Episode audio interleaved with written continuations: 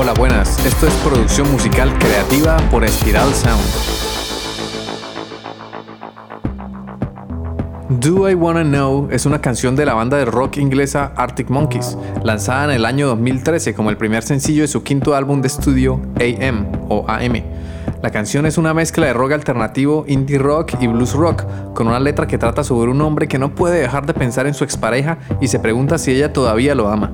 La canción se convirtió en un gran éxito comercial, alcanzando el número 11 en el UK Singles Chart y el número 70 en el Billboard Hot 100. El videoclip de la canción a día de hoy tiene 1.465 millones de visitas en YouTube. Una cosa espectacular. Este video es una animación que se realiza con líneas de ondas blancas y algunas de colores que resaltan sobre un fondo negro. Una vez que entra el estribillo rompe y se muestran mujeres seductoras, carreras de automóviles y figuras. Los Arctic Monkeys iniciaron en Sheffield, Reino Unido. El grupo está compuesto por el guitarrista y vocalista Alex Turner, el guitarrista Jamie Cook, el baterista Matt Helders y el bajista Nick O'Malley.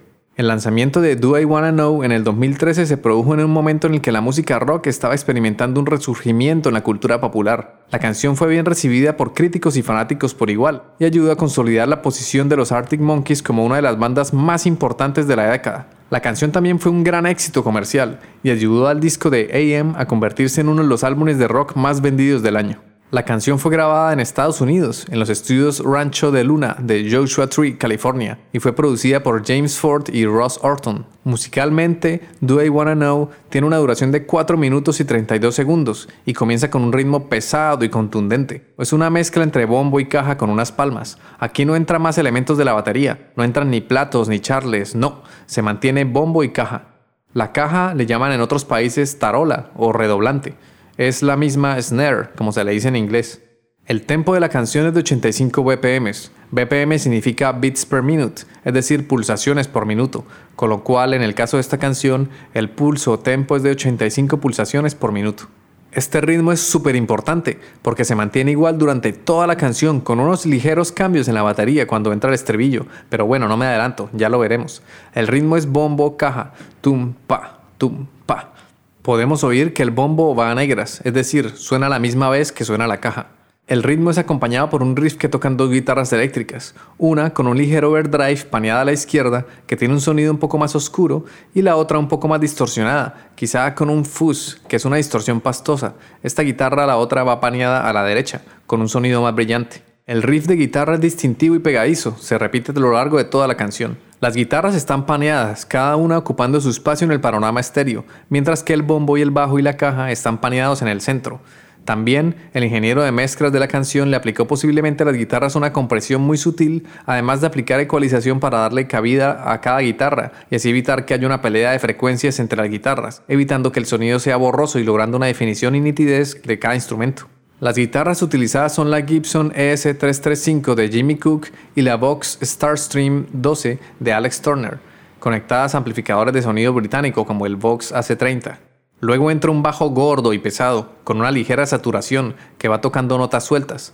La ecualización del bajo permite que no pelee con el bombo, dejando que cada instrumento domine en su espectro de frecuencias. Tras 29 segundos instrumentales, que son la intro del tema, entra la voz aportando el primer verso, con poquito reverb y poco procesamiento, excepto la EQ y la compresión, pero son cambios muy sutiles que ayudan a que se mantenga la naturalidad de la voz.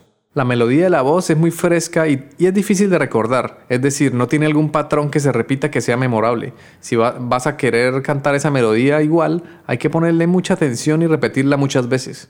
Cuando entra el primer estribillo, se sigue manteniendo el riff característico de la canción, pero entra otra guitarra de fondo que se está acoplando.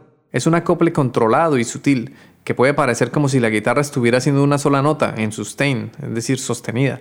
Cuando una guitarra se acopla, la guitarra eléctrica tiene unos micrófonos que se llaman pastillas. Estas pastillas son prácticamente una bobina electromagnética que resuena cuando, por ejemplo, las acercamos al ampli de guitarra. Si tenemos activado un pedal de distorsión, vamos a ocasionar que se genere ese acople o feedback, como se le dice en inglés. Ese acople le aporta carácter y le abre espacio al primer estribillo que sigue manteniendo el riff de guitarra, pero la batería cambia y comienza a tocar los platillos para abrir al estribillo y darle un cambio para salir de la monotonía del riff principal. Luego de ese primer estribillo en el minuto 2 pasa a otro verso, donde se quedan sonando la batería con voz y bajo, las guitarras se silencian. Este detalle en la producción con el silencio de las guitarras crea un fondo oscuro y enérgico que poco a poco va dando paso a la entrada nuevamente del riff principal del tema. Luego pasa otra vez al preestribillo, que le da espacio y genera tensión para que entre el segundo estribillo, la parte con más fuerza de la canción. Cabe destacar los coros y el juego de voces que hace el baterista Matt Helders, que están una octava por encima de la voz principal y le aporta una musicalidad especial y hace de fondo y apoya la voz principal.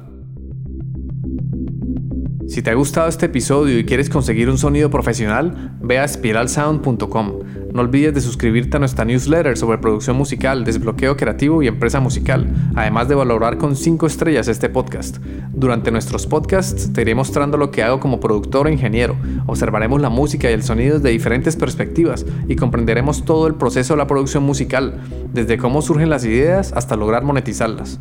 Entonces, si no te quieres perder esta información, suscríbete al podcast y también a la newsletter en spiralsound.com, donde además de darte todo este contenido gratis, también te daré recomendaciones sobre grupos, artistas, plugins, técnicas de mezcla, técnicas de producción y formación para profesionalizar tu proyecto musical. Volviendo a lo que estábamos hablando, voy a recrear con un ejemplo el juego de voces donde suena una voz principal y otra una octava arriba. Quedaría algo así. Escucha. I'm sorry to interrupt this, just I'm constantly on the cuffs of trying and to kiss you. I don't know if you feel the same as I do, but we could be together if you wanted to. En general, esta canción es muy minimalista y en lugar de crear música compleja con acordes muy complicados y cambios de tempo y demás, se enfoca en los detalles, en jugar con los instrumentos y en los silencios.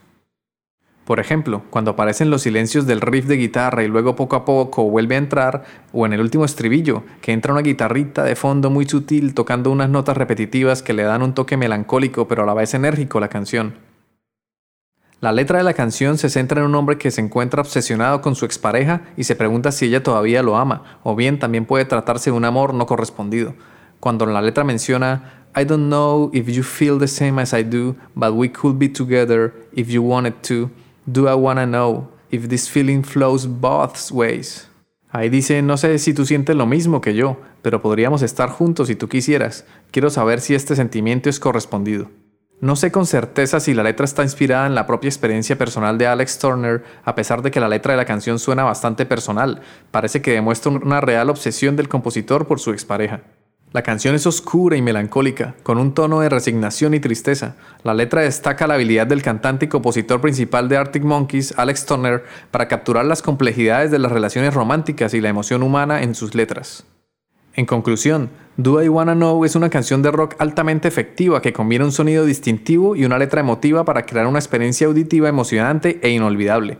La canción es un ejemplo del talento y la habilidad de los Arctic Monkeys como músicos y compositores, y ha dejado una marca duradera en la cultura popular de la década del 2010. Cuéntame qué opinas sobre esta canción y sobre el grupo. ¿Te gustan?